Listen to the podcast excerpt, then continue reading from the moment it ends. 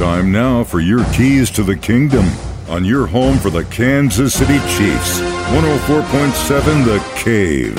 Things finally started to click for the Kansas City Chiefs as they beat the Patriots in New England twenty-seven to seventeen.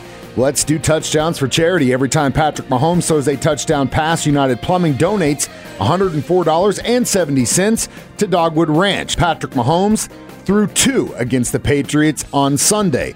Let's relive them. Mahomes will be in the shotgun. Stationed to his left hip is McKinnon. Rice, the eleventh play of the drive, as Rice is wide to the left. Two receivers to the right side. Mahomes will now put McKinnon in motion to the near side. Snap to the face mask of Mahomes. McKinnon right flat. Catch. Five. Near side pylon. Touchdown.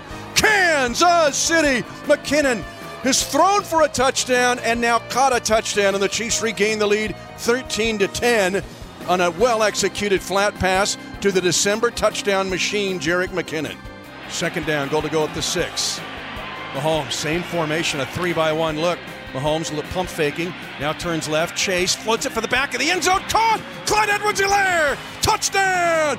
Kansas City! C E H! Nine and a half yards deep in the end zone, went up the elevator to get a six-yard reception from Patrick Mahomes, and the Chiefs lead by thirteen. That's a total of two hundred nine dollars and forty cents United Plumbing is donating to Dogwood Ranch. The season total is two thousand six hundred seventeen dollars and fifty cents United Plumbing is donating to Dogwood Ranch. Those are your Keys to the Kingdom, brought to you by Doctor Mark Melson, the doc that rocks, now at Springview Dental Care, and your home for the Kansas City Chiefs. one oh four point seven The Cave.